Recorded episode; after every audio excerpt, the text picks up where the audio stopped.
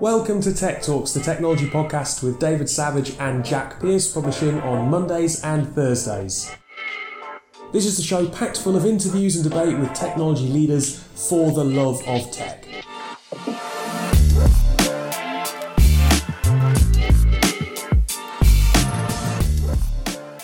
On today's podcast, we are talking to Robert Hicks. He is the Group HRD at Reward Gateway.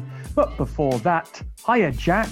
Hello, Dave, via the digital airways. I know it's kind of slightly disconcerting. We can't see each other. I mean, that might be a positive thing, yeah. right? Well, apologies to listeners if we do just incessantly talk over each other because we can't see each other's visual cues. So it's my fault. I'm I'm working from home. I'm in I'm in beautiful West London. Mm, yeah, it is it is your fault. You're right, Dave. Look, I um, I thought I'd start with something distinctly non-technical, but there is a reason. All right. Go on. Um, I was on The Guardian earlier this week and there was an article all about Stonehenge. Uh, and there's a new theory about where the blue stones were transported from. So, not hang on. So, not where they were transported from, but how they were transported to be where they are in Wiltshire. Okay? Right. Yep, yep, yep, yep, yep. Do you know much about this? Dave, I, I don't know much about Stonehenge at all. I know I drove past there when we went on a holiday to Cornwall once. That's that's about it, really. It's all you a bit pagan for me. You you obviously stopped and, and paid attention to it then. Drove past it, yeah. Ah, well, I'd have had my headphones in, not even looking out the window. so these these bluestones, right? They're not the massive ones, but they're kind of on the inner circle. But they're still they're still like the size of a car and weigh about two tons. And they came from the mountains in Pembrokeshire on the on the west Welsh coast. Uh, there's obviously not an east mm. Welsh coast, but never mind. uh, anyway, the previous theory was that they came via the sea, and they now yes. think that they dragged them 230 miles via the land. Shut up. Up to 82 ton blocks dragged. What? Yeah, exactly. Two. Sorry, 143 miles, 230 30 kilometers. I struggle to even carry my bag to work, which is a half hour walk, let alone a big blue rock like that. I mean, it, it does beg its belief, doesn't it? What kind of, they might have used, obviously, they wouldn't have used technology, but they might have used something to aid them with their. Um, with their journey, they might have. I mean, obviously, look, we're not talking tech here, but they might have used something to roll it on, maybe, or I mean, they might have been innovative, is what I'm trying to say. Technolo- technology of the day, like you know, yes, the wheels. I, I, mean, I was thinking about this, right? Because um, listeners, you're going to hear me talk about this as the year goes on. I've signed up for the Jungfrau Marathon, which, if you don't know, is a marathon in the Alps. And uh, so I've kind of been intrigued by feats of ridiculous endurance and dragging 82 ton blocks 143 miles, nearly 3,000, 4,000 miles, uh, sorry, nearly three or 4,000 years ago is a little bit harder than running up a mountain. And and yeah, they didn't even they, they weren't even praying to the Christian God to help them. They were just getting on with it. Are you suggesting I will be praying to the Christian God? Well, I was more I was more going that this this predates Christ, but I think you will be praying to anyone who will listen to you as you scale the uh, Swiss Alps. To be honest with you, Dave, and listeners, just know that if Dave seriously injures himself, the show can go on without him. hey, I could do. I, I, you know, I just need a voice. Anyway, uh, Dave, you've got got to do a like. We've got to we've got to get you on the phone when you when, when you're up the out. We've got to get you five minute. How's it going, Dave, so that listeners can hear us? Yeah. By the way, do you? I, was trying to visualize six thousand five hundred feet. It's quite difficult to do, right? Someone says six thousand five hundred feet. You're kind of like, well, I don't really know what that is. Put it in perspective. The shard is nearly bang on a thousand feet. Wow. I tell you, I tell you, he'd like six thousand five hundred feet. Quentin Tarantino. He uh, notoriously has a foot fetish. Oh, well, there you go. I didn't know that. Wait, so you're going to be scaling, you're going to be running up a mountain that's essentially more than six times taller than the Shard? Six and a half times the height of the Shard whilst running 26.2 miles. You, I mean, look, Dave, you're an incredibly clever man, uh, an incredibly nice person, but you're fucking stupid doing it. uh, oh, yeah, that, that that might be true. But look, I can't wait to walk up and everyone there is like a pro and you're there with your, your water bottle and, your, and your own Newcastle Brown Ale Newcastle United top running up the mountain. And a Tech Talks t shirt. It's happening. Tech Talks t shirts are happening. There um, we go. Confirmation, listeners. We'll have a merch merch page on our website in no time. Absolutely, we just need an egg now. Uh, look, there is there is a relevance to this, right? I don't know what purpose and mission the Druids used to get people to take 82 ton rocks. Well, or kilometers. were they rewarded? Were they recognised, Dave?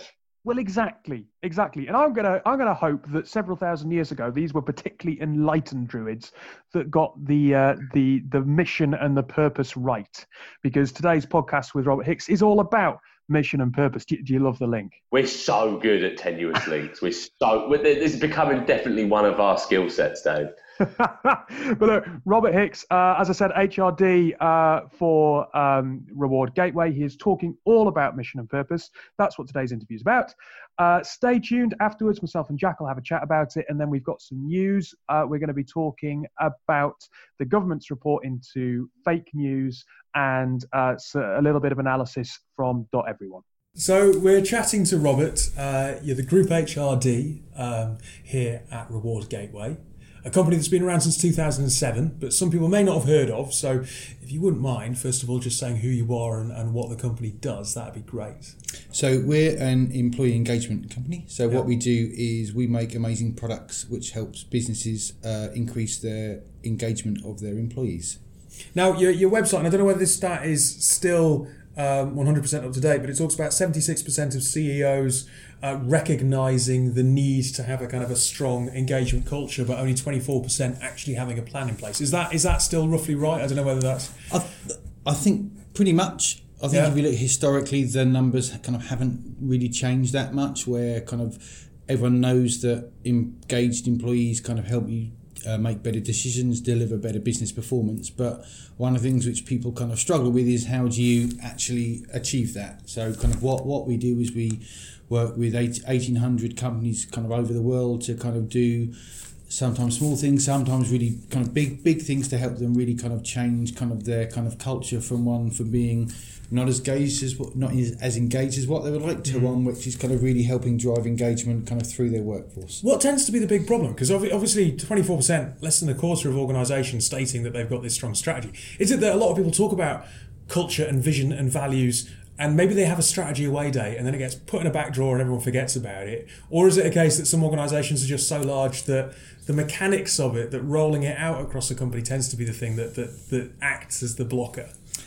I don't think there's any one size fits all. Mm. I think there's lots lots of different areas. For me, the kind of starting point to kind of actually trying to make it or make an organisation be kind of more engaged is to really look at kind of what are you doing in terms of purpose, mission, values. So mm. our, our mission is really simple. It's to, to make the world a better place to work.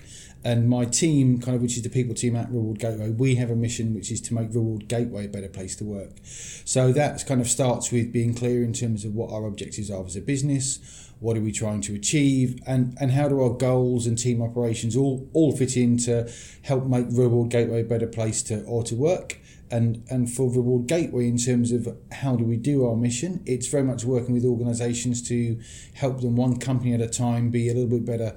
So it could be on the communication side, it could be helping them to have a, a clearer purpose and a, a clearer mission and to really align their objectives. It could be about creating a, a, a greater sense of recognition, so aligning their recognition uh, program and scheme to kind of their own kind of mission and values because values are really really important. Do your values align? To what you want to do and how can you kind of help your employees understand and live to that. It could be around kind of helping them uh, kind of increase the value of uh, kind of the benefits which they have. So to or to maximise the your employee value proposition and say you're a kind of um, a parent, so here's the child childcare vouchers. You've got a really big well-being push. So what are you doing doing for your employees within that? It's looking at all of the different areas. Kind of say uh, kind of recognition, kind of communication, purpose, mission, and values, kind of or your workspace, your environment you're in, and well-being, and working with them to help understand what they can do as a business to drive up their own engagement.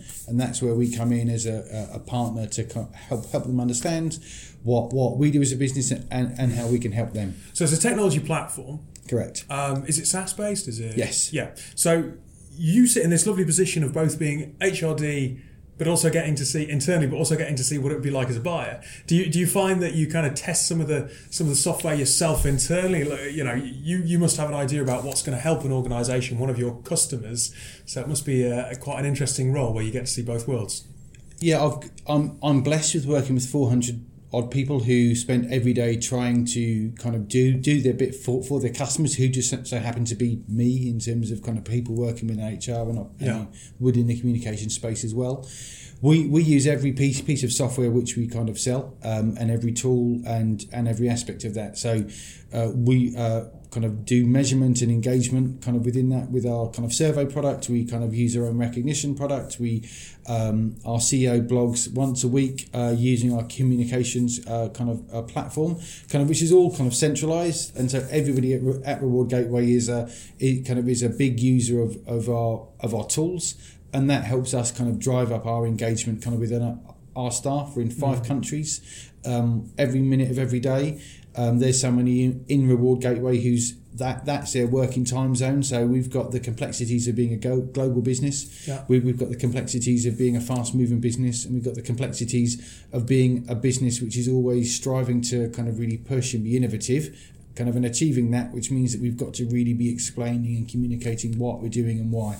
Look, about um, oh, I guess about six months ago, we had a company called Breathe HR on the podcast, uh, and their CEO Jonathan. And they're a reasonably small um, cloud-based HR platform. Very, very different to what you guys are doing. It's it's, it's very much more about kind of uh, for small startup businesses, less than two hundred people, Yep. just providing them an online portal to kind of holidays and then medical kind of bookings and so on Yeah. so forth. And we were talking about culture in that podcast, and Jonathan kind of boiled it down to culture in their company is sitting down having a piece of cake, and ultimately it's just con- conversation and communicating.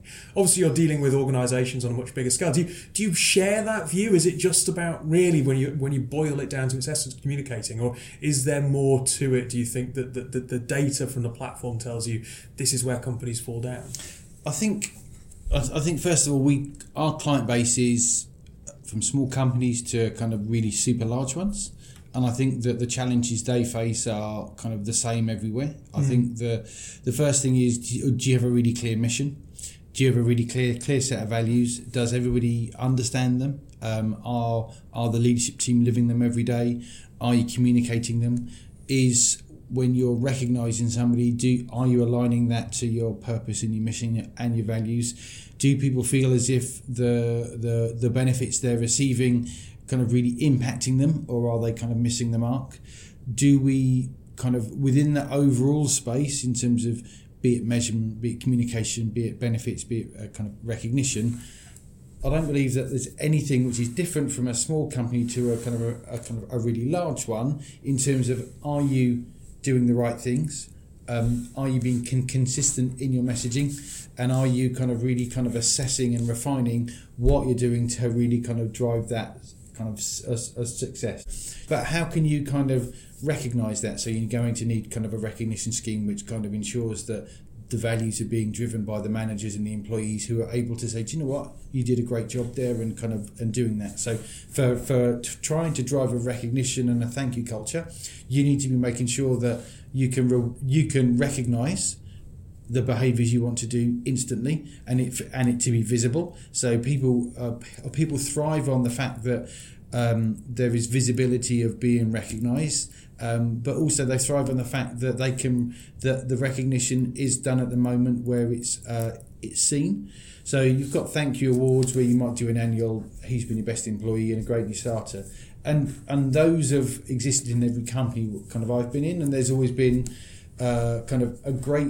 Um, there's been a great love of kind of recognition, but sometimes the administration of those processes makes it quite hard to kind of for everybody to see that, that, that there's as much value in a scheme which kind of empowers the employees. So I'm a 100% believer that peer-to-peer recognition um, is um, an amazingly powerful tool which helps fuel and drive your business, but also managers being able to lead from the front and, and, and share share their moments of recognition within their team and also outside the team. If you're a manager and you see someone else within another department do a great job, 100% you should be empowered to deliver that recognition. Do you think that how we how we define reward and recognition is evolving slightly. I, I, think if you kind of look back to even 10 years ago or 12, 13 years ago when I started in a sales role, the idea of what reward and recognition was was quite traditional. It was kind of incentives and going away and having a nice time and drinking and, and promotion and monetary value stuff. And I kind of get a sense that the world's not quite that binary in terms of how we how we want to be rewarded and, and recognised. And, and I guess you'd probably see that from your customers. Yeah, I think that I think make a really good point. The traditional view of the re- reward component has been really driven by, in essence, a sales world where. Mm. It would be your you've got a commission based role, you've got targets, and you achieve them, and then there are a president's club, or there's kind of a, a you're a quarterly achiever, and there are these elements. And I think what people have realised now is that actually everybody within the business contributes to the success of the business. And so, how do you deliver recognition and, there, and then following on from that reward, which kind of recognizes the total sum of the contribution rather than just the basic sum uh, of kind of the output? Um, a salesperson can only be successful when they have a great product. A salesperson can only be successful when the rep has identified a great lead. The salesperson can only be successful when the technology platform kind of isn't amazing if they're working within a tech business. So you've got all of these elements which go together to make up a great uh, kind of kind of success level for a salesperson but you also need to create the environment to if you want to have long-term success which enables everybody to be recognized for their contribution albeit kind of at different stages of visibility to the outside world. Kind of someone uh, which is our CFO uh, kind of told a great analogy at our recent all hands event which is around business is a, is a little bit like a ship some people are, are focused on kind of make, making the ship ship go forward and driving towards its end destination. But there's a lot of people who are making sure that the engine's running, that that it's well stocked and it, it's well run, and all of the different parts of the boat are working. But people generally only see the are the person who is driving the ship or and the people ab, kind of above deck rather than the people below. And I think I think that's a really important message, which is that you've got success which is often visible within certain kind of uh, kind of um, kind of binary and linear components where there's a sales target and achievement or there mm. a customer retention but there's lots of other people who help within those achievements. So how do you recognize the the sum and the and all contributions rather than just kind of one or two? One one thing that might be quite tricky to, to, to answer but at the beginning we were talking there about purpose why has purpose become so powerful? Why now? Why not five years ago? What's changed that makes purpose such a driving factor in so many businesses? I, th- I think using the one of everyone's favourite cliche terms, but the war for talent. Mm. I think when you look at the unemployment market, which I think is like between four, four, four and five percent of people are kind of unemployed and looking for work. But the reality is that that four, four and five percent might not have the skills which you're looking for, and with kind of a kind of a, a rising levels of employment you're now having to differentiate yourself as a business and say we're a great business. Um, here's how we pay but also here's what it's like to, to work here. So your employee value proposition. Mm. what is it like to work here? And for and in, and future employees are going oh, i'm going to look on glassdoor and see what it's like to work there. What do the employees say? They're going to be asking their friends do do they know anybody works there. They're going to be kind of looking on Twitter and LinkedIn to see what customers are saying um, and, and, and looking for, for feedback there. And I think what happens is that uh, firms who are kind of who are looking and who want to dif- differentiate themselves in the market space have realized that actually you can be a great firm and in terms of your product can be amazing or you can provide brilliant services but you also actually need to be able to explain to your kind of employees from the most senior to, to the most junior and, and the newest member why you should go and work there. Mm. What is it that they're going to get on top of a salary?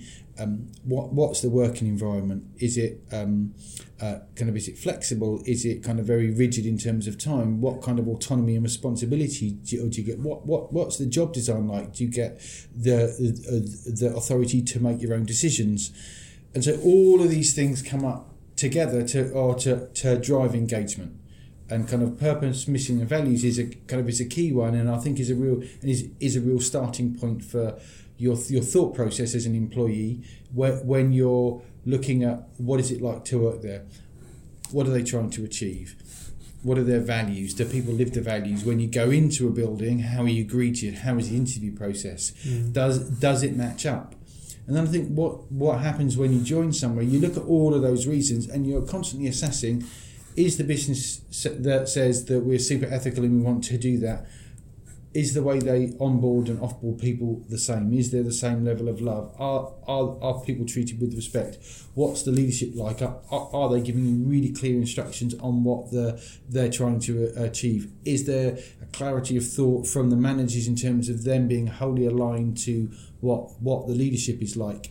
Because that that purpose mission and values if a firm anchors around that that gives them a, diff- a differentiator within the market space. But importantly, they've then got to live the live up to that purpose to make sure that their employees understand and are delivering on that mission. And when you're assessing the environment, what are the values of the business, and do those values stand up to the test of time? Last last question then. Um, you, you talk about kind of the fact that it's very important that the leadership team set the vision and values, and you, and you describe that ship, and you kind of see those that small group on the on the bridge. I would assume that they are the people that are driving the culture and are getting in touch with you as an organisation and going, help us.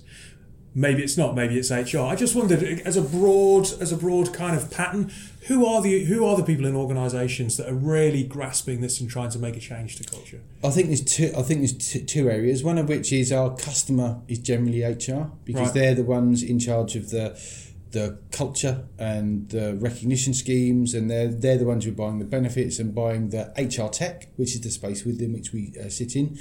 But also, I think there's uh, more of a push now from the C-suite to say engagement is a strategic and important element within our business and our and our and our focus. What can we do, uh, kind of within that? And then when you start to look at the world of employee engagement, there's lots of different components to it.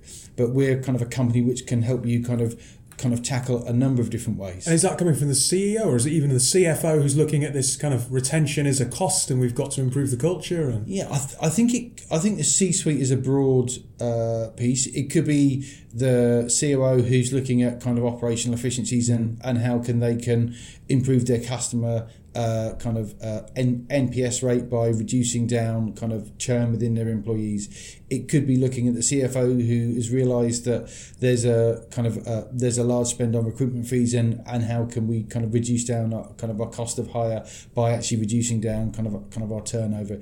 It could be the CEO who really thinks that within the market space the way in which they can have a differentiator is to be the best place to work within that field, which will then enable them to um, get some competitive advantages over their kind of uh, uh, uh, peers and competitors because they're the place where everybody wants to, to go and work within the market space. look, thank you very much for your time. I think there's some really fascinating points in there and some insight for, for organisations listening. So I really do appreciate you spending a few minutes to chat to us and uh, good luck for the rest of the year ahead. Thank you. Dur- during Robert's uh, uh, wonderful anecdote of a ship, uh, that Mm. that really kind of resonated with me, and I think it would probably resonate with you because, as listeners may or may not be aware, we've worked with each other for a long time. But I would traditionally be seen as front office, and you would traditionally have been seen as back office, right? Definitely, hundred percent. Um, and I think that we do, or at least we've been complacent of the fact that we organisations often do rewards the people that are visible, and actually there's a huge amount of people below the surface um, of, of, of a ship in the engine room that make Mm. it possible for someone to steer the ship in the first place. Yeah, I mean, maybe maybe maybe in the nineties and early two thousands, uh, the salesman, uh, the, the front office face, was was always king and queen, and and you know to a certain extent that that was fine back then. You know they they're the ones that bring in the money and all the rest of it. But we're in a we're in an environment now where we're all part of a cog in a larger machine. We're all delivering. We're all helping each other. You know there has to be synergy between front and back office. I mean, we, we were talking before we came online, Dave, about how we hate those terms anyway. You know, front and back office. It's it, it already sort of begins to connote a difference or, or, or a disparity, um, which I don't think is right. Um, the salesperson can only be successful on the back of their product or their back office or their platforms, as Robert said. Um, and I think salespeople are more and more starting to see that. You know, they're understanding that you know they might be the duck graciously moving along the top of the lake, but everyone who's being their, their little feet paddling paddling them along is also helping. Look, I'm nowhere near as good as analogies as Robert and Robert, CFO are. I, I, love the idea of a, of a salesperson being a graceful duck. I'm not sure that that would be may, may, maybe a horny mallard, but you know. Um, uh, well, graceful duck could serve as a um, Cockney rhyming slang for something else. Oh dear. Right, but Rec- recognition is key. Is another is another yes. point that ties into this, right? Uh, there's always been a great love of recognition. I think was something that that Robert actually said. But peer to peer empowers people, and also managers should be empowered to recognise achievements across teams. And I think it's really important that if you've got a senior person, and maybe they're a senior person who's been in the sales part of a team, that they are saying to people, look, those guys over there that you know you might not work with on a day to day basis they're really important to your job not you know they don't they should feel that they can go over to the person in an, in another team and go thank you. And i also think there's an element of they have a responsibility to people coming into the organization to knit it together. Absolutely. I mean it's it's crazy, and, and, and we see it less and less now where we are. But the, you know, when I joined, I'm not afraid to say there was that sort of big gap there, and it is about recognizing everybody. Everybody is on the same page and working towards the same common goal, and you know, it's a, it's about recognition no matter what, whether that's monetary or you know something nice like meal out or something like that. But it's also about um, leadership and leadership embodying that that style, that approach. You know, if you've got one manager saying, "Look, compliance have been amazing. They've really helped us get this contract over the line.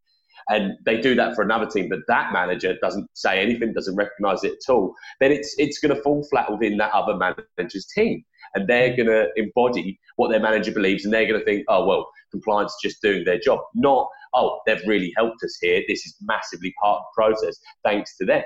Um, and I think it really does come from the top and that, that trickle down model, if you will, because we do all embody you know, we are all taking the best parts of our manager's characteristics, but we unconsciously take their worst things as well sometimes, you know. Yeah. But if a manager slags off someone, that's going to embed into their team's mind, sort of thing. So it, it's really important for all leadership to, to recognise and reward rather than just the nice managers or something, I guess. I think there's another really important takeaway here for, for possibly for larger businesses, but in particular, you know, all industry. Maybe even 10 years ago, there was that notion that you had a permanent job, you were at a business for five, ten years. It was only really in technology, the CIO or so on, that kind of would come into an organization and move on after two or three years.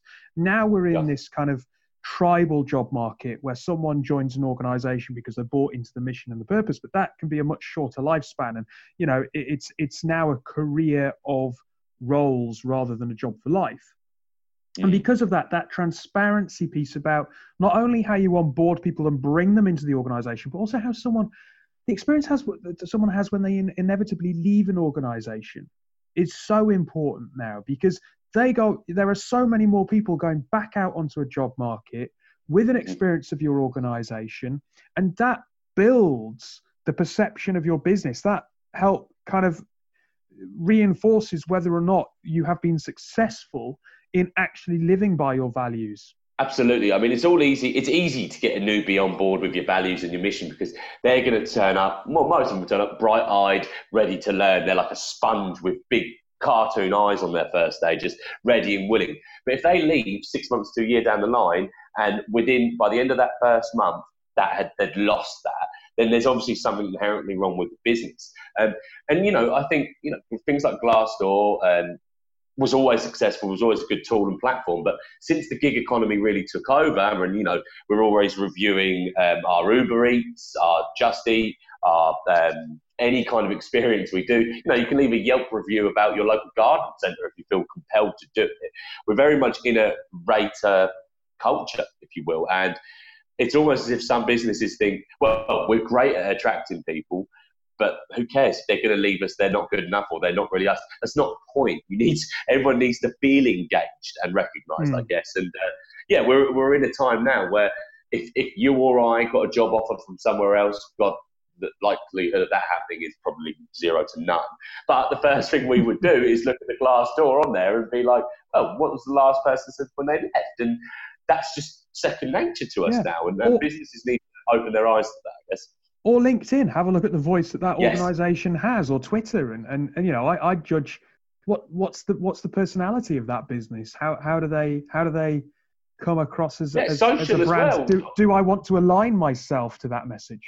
Yeah, I mean, we we hear week in week out that purpose is very very important, and we know that. But if you, I think tone of voice is massive. If you go on to say you're applying for a really cool job at a not a startup, but someone that really understands tech and all the rest of it, but their Twitter account is just emotionless and robotic, then you know, are you thinking that okay, well maybe they're not actually portraying themselves how they are in the interview process uh, to the rest of the wider business environment, then that would that would flag for me. That would flag up issues like you know, Twitter is really important to me. Why is that not being really important mm. to this this cool funky company? Yeah, absolutely. Well, look, I, Robert, thank you for coming on the show. I think there were some fascinating points in there. Hopefully, plenty for people to take away and take back to their own businesses. We'll take a short pause here. Uh, we will be back in a minute. Stay tuned. We are going to be talking about fake news, the government's report, and as I mentioned before, we're going to introduce some research from Doteveryone. Farewell, but not goodbye. Do you know what that is? Bobby Robson's autobiography. All the Better, read by Bobby Robson. No way. Yeah. What a legend of the game he was. Exactly. It's a great book to read, but listening to Bobby Robson talking you through his life, that's special. Exactly. My choice is uh, The Sisters Brothers, which is a film starring Jake Gyllenhaal and John C. Reilly that has been released worldwide apart from in the UK. So I'm going to listen to the audiobook. If anyone's wondering why we've suddenly started talking about books, it's because if you head over to audible.co.uk forward slash tech talks, you can get a free month's trial there, courtesy of your favourite technology podcast. Get listening. Welcome back to Tech Talks. Uh, it is the time for the second half of the show. Uh, slight break from the format we've been building for 2019, Jack. We're, we're just tackling one subject today. Yeah, I know. And, and to be fair to you, Dave, what a subject to tackle. Absolutely. Um, look, if anyone's not too familiar, there was a there was a Guardian article by David Pegg that I'd probably point you to. I mean, I'd always point you to the Guardian over some publications, but there we go. Uh, Facebook deliberately broke privacy and competition law and should urgently be subject to statutory regulation, according to a devastating parliamentary report uh, denouncing the company and its executives as digital gangsters. If anyone um, listening to the show is unaware, here in the UK, the um, Digital Culture, Media and Sports Select Committee have been conducting an 18 month investigation into disinformation and fake news. And uh, they've come down very, very, very heavily on Facebook, which in itself is is not a surprise, right? And, and, and just as well, yeah, yeah. We, we're not that. There's no argument that that's that's not a bad thing. Like good. No, yeah, and the report the report accuses Zuckerberg um, of of being in contempt uh, for Parliament in refusing three separate demands for him to give evidence. It warns the British electoral law. Sorry, it warns that British electoral law is unfit for purpose and vulnerable to interference from uh, foreign foreign actors, so agents. Hang on, are Russia. you telling me that? Are you telling me that loads of people running around like headless chickens with pieces of paper in their hands isn't the way to do an electoral role? You know, the, that, that tragic sort of last half hour when there's election, there's just millions of sort of villagers running around with the voting slips. I always like that. Knocking on your door. Yeah, yeah, yeah, yeah. Uh, and calls on the British government to establish an independent investigation into foreign influence, disinformation, funding, voter manipulation, and sharing of data. And they, they cite the 2014 Scottish independence referendum, the 2016 EU referendum, and the 2017 general election. Okay, so this is very UK focused in its uh, outlook, as you would imagine it, it coming from uh, the UK Parliament. But you know, we're talking about trends here that we're seeing on a global stage. We only have to look at the U.S. election of Trump.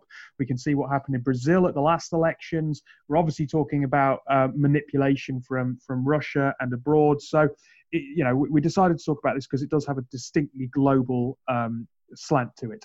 Absolutely, absolutely, and it it Doteveryone's uh, proposal as well touches on a subject that's very close to our hearts as well, doesn't it, David? Yes, so if anyone's not familiar, Doteveryone, um, they were on the show just a few weeks ago. We had the CEO Rachel Coldicutt on the show. Uh, it's um, a policy body, basically, effect- effectively rather set up by Martha Lane Fox, um, and they recently, um, towards the back end of last year, that is, released a report uh, called Regulating for Responsible Technology. We're going to include that in our show notes, and it'll also be in our weekly uh, mailer. So you can sign up for our weekly mailer and get a link to it there as well.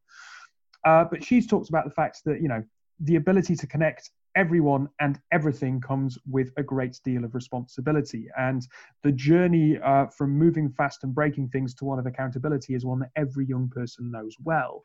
Um, mm so they they've got some very strong views here on what the government uh, and this select committee uh, have said, and what effectively Doteveryone has said, and why we wanted to talk about it was that whilst they of course welcome the report and are glad that it recommends an independent body, it doesn't go far enough in as much as it is only focusing on Facebook and social. Mm. And there is so much more you know uh, we we are absolutely aware of the fact that technology touches all facets of our society and not just social i mean it's no one here is having to go at the report taking down facebook or, no. or asking facebook to atone that is perfect what Doteveryone have seen is well there's scope for something a lot larger here that we could incorporate to get towards somewhere whereby regulation isn't lagging behind tech, in which it very much so is at the moment. You know, we've seen recent le- uh, legislation come in and to a certain degree work immediately, like GDPR and things like that. And years of planning went into GDPR. I don't think this 35 page document actually gives us everything we need to open uh, the Office of Responsible Technology, which I think we need now, or where well we needed years ago. But this is it's such good findings, such and, and, laid out so. And I don't mean this in a negative way, but in a plain, simple, clear way that even I can understand it. Dave. Well, there you go. That's that's a huge vote exactly. of confidence. Um, yeah. uh, I, I think I think the thing is, especially with the with the select committee findings, right? We have to be we have to be re, uh, real about the fact that it, it's a parliamentary body uh, and it might be bipartisan, but they are still members of the Conservatives, the Lay uh, and Labour uh, government and opposition. And so invariably, the party, Dan? Yeah, the independent group. No, um, we we have to be aware of the fact that they are going to talk about stuff that directly influences them, and probably, to be perfectly fair, plays out in the media. So, I think I think though that that's that's the point. Um, it the report that Doteveryone puts out says that we need to move away, and they actually use this phrase from a whack-a-mole approach when it comes yeah, to tech. Yeah. And there's an element that whilst the select committee findings um, are are really crucial, they are also to an extent whack-a-mole because they're talking yep. about the independence referendum, the Brexit referendum, and the general election. So it is still being reactive. And the whole point about what everyone is saying is we need to be forward thinking and not reactive. Yeah, and you get big tech, tech, government, regula- regulatory bodies and experts. You get them all together and you, you grow that sort of um, massage train, if you will. I don't know if you've ever been part of the massage train, Dave, where you rub someone's shoulders and they rub your shoulders behind you. And there's always someone at the back who doesn't get their shoulders rubbed.